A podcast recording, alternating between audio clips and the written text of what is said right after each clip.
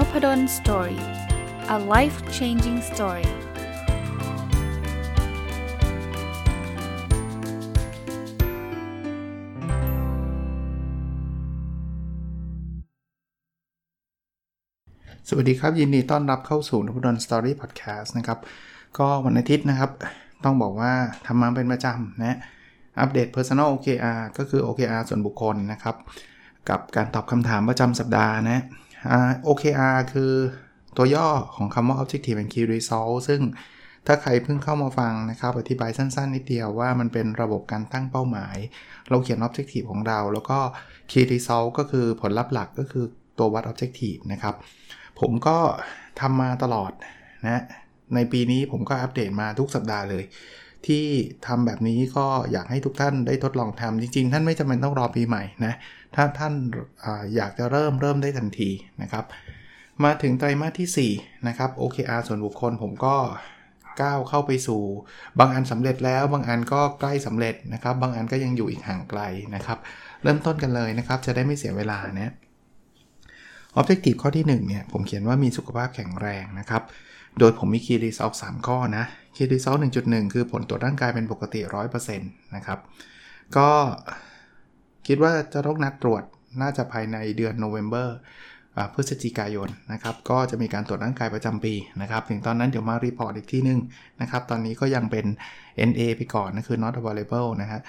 Key Result หนึ่งจุดสอง วิ่งสะสมให้ได้ หนึ่งพันสองร้อย กิโลเมตรอันนี้ใกล้เคียงละผมวิ่งไปได้ หนึ่งพันหนึ่งร้อยยี่สิบสาม กิโลเมตรก็ต้องเรียกว่าสัปดาห์ที่ผ่านมาต้องวิ่งวิ่งไม่น้อยสักนิดนึงนะครับแต่ตอนนี้ก็กลับมาวิ่งเหมือนเดิมนะครับ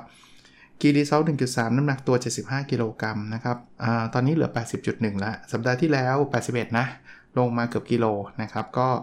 ก็ยังถือว่าท้าทายอยู่กับการลดอีกห้ากิโลนะครับกับเวลาประมาณสักสองเดือนนะครับแต่ก็ใช่ว่าจะทำไม่ได้นะ Objective ข้อที่สองคือประสบความสำเร็จในเรื่องของงานนะครับ Key Result สองจุดหนึ่ง อ่าส่งเปเปอร์เรื่อง โอ เค อาร์ ไปตีพิมพ์นะครับผมมาถึงสเตจที่ผมจะเรียกว่าใกล้มากๆแล้วกับการจะปิดการเก็บข้อมูลนะตอนนี้เนี่ยผมเก็บข้อมูลไปได้สามสิบสี่แห่งจากสี่สิบแห่งนะครับจากเป้าหมายก็เหลืออีกหกแห่งนะครับหลายคนก็กรุณาอินบ็อกซ์มาแล้วก็ออฟเฟอร์นะครับบอกว่า อ, าอาจารย์ถ้าสนใจมาเก็บข้อมูลในบริษัทของของอาท่านเนี่ยก็ติดต่อมาได้ต้องขอบคุณเป็นอย่างสูงนะเพราะว่าต้องบอกว่าในระยะหลังๆเนี่ยหาที่เก็บข้อมูลได้ค่อนข้างยากเลยนะครับแต่ถ้าเกิดท่านยังยังฟังอยู่แล้วก็ท่านทราบว่าหน่วยงานท่านเนี่ยทำใช้ โอ เค อาร์ ช่วย inbox มาบอกผมสักนิดหนึ่งนะครับผมจะขออนุญาตใช้เวลาไม่นานแล้วก็ไม่ไม่ต้องกังวลว่าจะเอาข้อมูลไปเปิดเผยที่ไหนนะครับไม่ไม่บอกชื่อด้วยซ้ำนะครับแล้วจะเป็นการใช้ที่มันเวิร์กหรือไม่เวิร์กก็ไม่เป็นไรนะครับพอเก็บข้อมูลเสร็จแล้วเนี่ย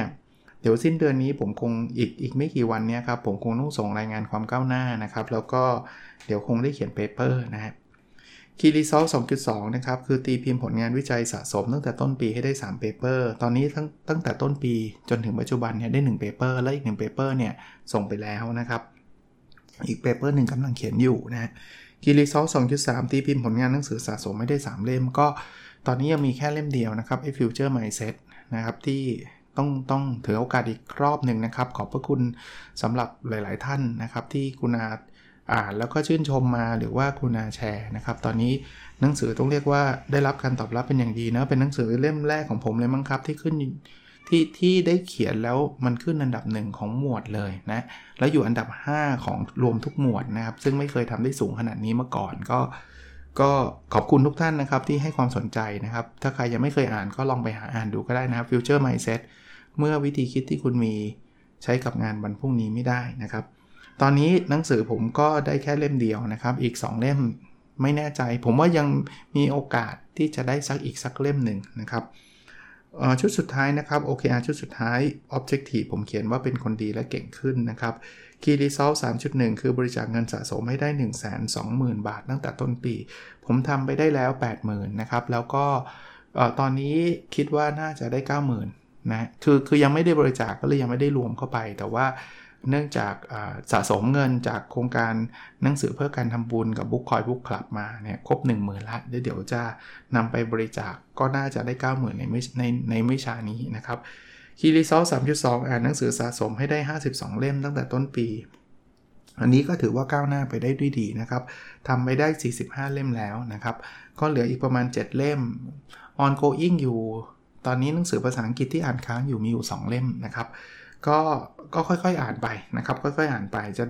แต่แต่ดูดูจาก progress ดูจากความก้าวหน้าแล้วเนี่ยไม่น่าเป็นห่วงนะครับส่วน Key Result สามจุดสาม เนี่ยคือคนติดตามฟังพอดแคสต์ ห้าหมื่น คนนะครับจริงๆเป้ารายปีเคยตั้งไว้ สี่หมื่น แต่ว่ามันถึง สี่หมื่น ได้ตั้งแต่ไตรมาสที่สามแล้วตอนนี้ก้าวเข้าไปสู่ สี่หมื่นหนึ่งพันเจ็ดร้อย คนนะครับก็ทุกรอบเลยก็ต้องขอขอบพระคุณทุกท่านอีกอีกครั้งหนึ่งนะครับผมก็ดีใจนะการทำพอดแคสต์แล้วมันมีคนฟังแล้วก็มีคนมาบอกว่าได้ประโยชน์แล้วก็เอาไปใช้ทำให้ชีวิตดีขึ้นได้นะก็เป็นแรงส่วนหนึ่งนะครับที่ทำให้ผมได้มีโอกาสจัดพอดแคสต์อย่างต่อเนื่องมาแปดร้อยกว่าตอนนะครับก็เผลอแป๊บเดียวนะสองปีกว่าแล้วนะครับสองปีกว่าแล้วเอาละครับผมมาถึงการตอบคำถามประจำสัปดาห์นะครับก็ต้องบอกว่าหลายๆท่านก็ให้เกียรติอีกเหมือนกันนะครับเขียนมาถามเยอะแยะมากมายนะผมอาจจะบางบางเรื่องเนี่ยอาจจะต้องขออนุญาตข้ามไปเพราะว่ามันอาจจะเป็นคำถามที่เฉพาะเจาะจงมากเกินไปที่จะเรียกว่าเป็นเรื่องของท่านโดยเฉพาะมากๆอ่ะผมก็คิดว่าถ้าจะเอามาเล่าให้คนอื่นฟังก็อาจจะไม่เหมาะก็ขอข้ามไปแต่ว่าถ้าเป็น general ทั่วๆไปเนี่ยคิดว่าเป็นประโยชน์ก็จะจะอะไรนะจะมาเล่าให้ฟังด้วยนะครับอ่ะท่านแรกถามมาเป็นเรื่องของการอ่านหนังสือนะครับถามมาแบบนี้ครับอยากสอบถามเกี่ยวกับการอ่านหนังสือหน่อยครับอ่านออกเสียงกับอ่านแบบเงียบๆแบบไหนดีกว่ากันครับตอบผมหน่อยนะครับขอบคุณครับผมผมตอบไปแล้วเอาเป็นว่าส่วนใหญ่ผมอาจจะไม่ได้มีงานวิจัยมาตอบท่านแบบแบบชัดๆนะครับแต่ว่าเอาเป็นส่วนตัวนะผมชอบการอ่านแบบเงียบๆมากกว่านะครับสำหรับผมเนี่ยผมเชื่อว่าการอ่านแบบเงียบๆเนี่ยมีสมาธิดีกว่าแล้วมันเข้าหัวมากกว่าการอ่านออกเสียงอีกประการนึงคือเหนื่อยน้อยกว่านะอ่านออกเสียงเนี่ยจะจะเหนื่อยมากกว่าแล้วก็บางทีเราอยู่ในสภาวะแวดล้อมที่มันอ่านออกเสียงได้ลำบากอ่ะผมยกตัวอย่างเช่นเราไปนั่งอยู่ร้านกาแฟอย่างเงี้ยการไปเสียงดังๆอ่านออกเสียงมันก็คงได้ลำบากถูกไหมฮะเพราะนั้นส่วนตัวผมก็ก็เน้นการอ่านเงียบๆแต่แต่ทั้งนี้ทั้งนั้นถ้าใครชอบหรือว่าอยู่ในสภาพที่สามารถอ่านออกเสียงได้ผมก็ไม่คิดว่ามันจะมีปัญหาใดๆนะเพราะนั้นผมอาจจะตอบท่านแบบความรู้สึกส่วนตัวนะครับท่านนี้เขียนมาชวนทำ Six Pack Challenge เป็น โอ เค อาร์ กันไหมครับบอกอาจารย์ครับทำ Six Pack Challenge เป็น โอ เค อาร์ ไหมครับก็ต้องขอขอผ่านเนาะเพราะว่าเอาเอาเป็นว่าหนึ่งข้อหนึ่งนะผมคิดว่ายังไม่ใช่แพชชั่นผมอะนะครับคือยังไม่ได้อยากมีซิกแพคขนาดนั้นนะครับอันที่สองก็คือผมผมอยากออกกำลังกายมากกว่าอยากอยากมีซิกแพคอะนะครับก็คงจริงๆมีซิกแพคไม่ได้ผิดอะไรนะแต่ว่าอาจจะยังไม่ไม่อยากมีคือมีได้ก็ดีอะแต่ถ้าต้องพยายามแบบเอาเอาผมเห็นคุณลวิทย์ทำแล้วผมว่าผมไม่ไหวฮะนะที่ต้องขึ้นมาแล้วต้องแบบโหทำเต็มสเกลแบบนั้นนะผมว่าลำบากนะก็ก็เอาแค่ว่าน้ำหนักลดลงนะครับเฮลตี้แข็งแรงผมพอแล้วนะครับแต่ว่าถ้าท่านจะทำซิกแพคผมก็เชียร์ท่านแล้วกันนะโอเคนะครับ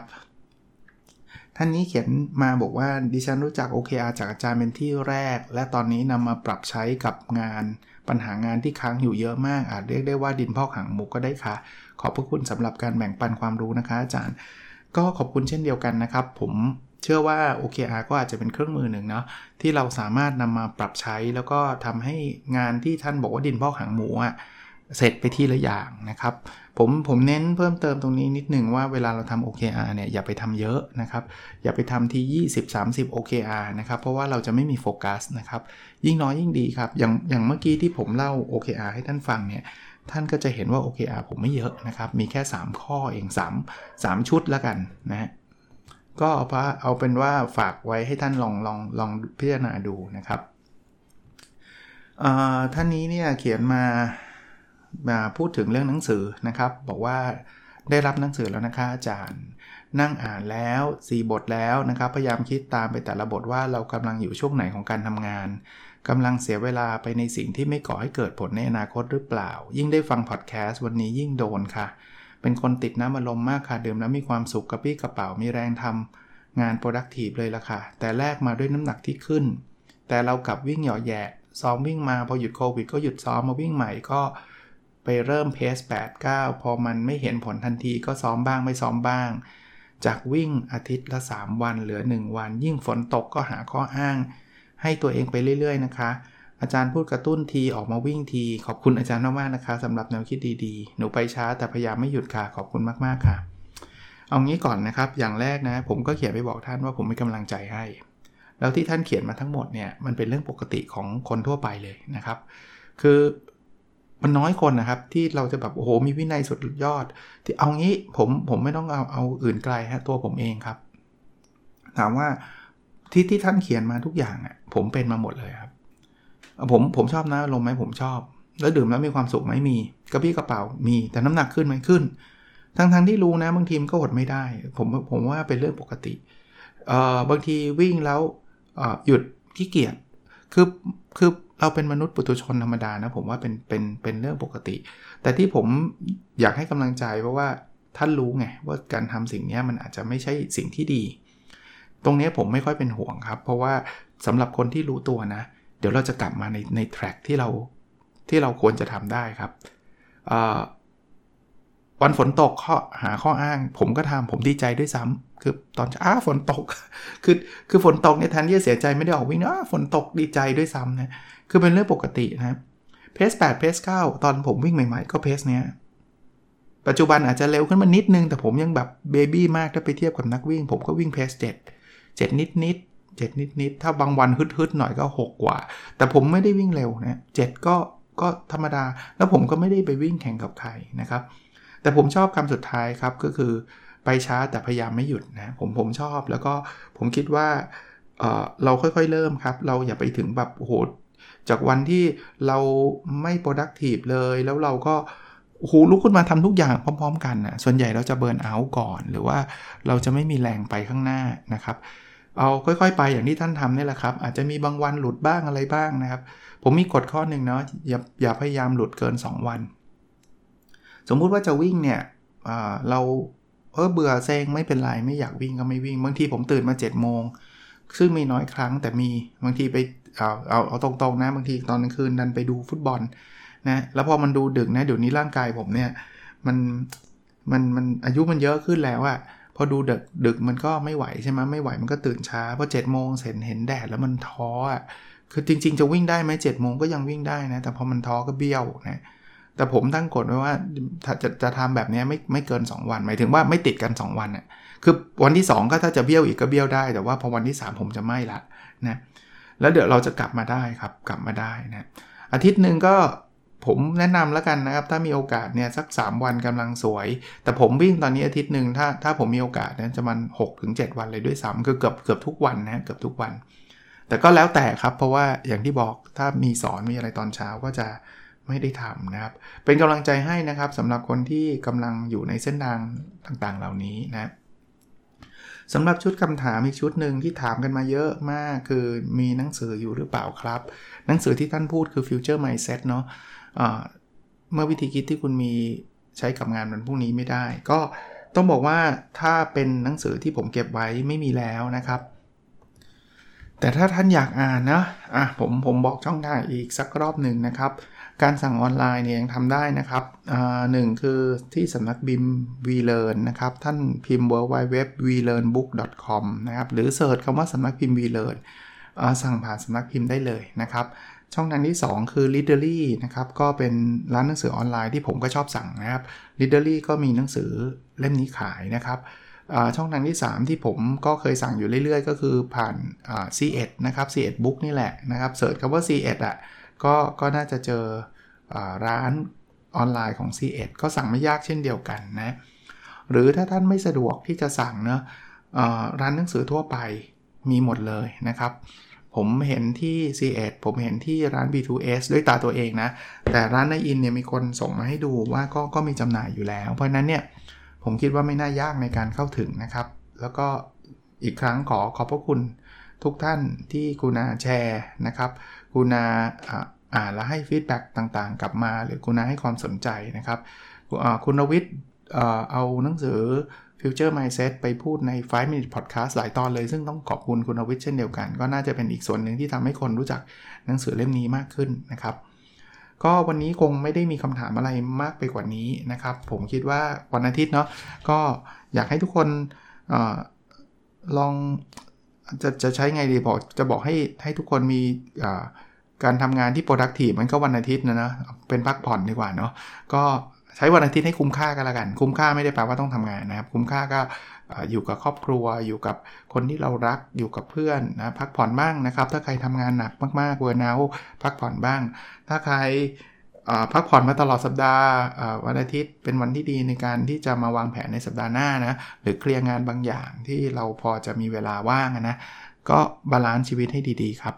โอเคนะครับแล้วเราพบกันในสดถัดไปครับสวัสดีครับ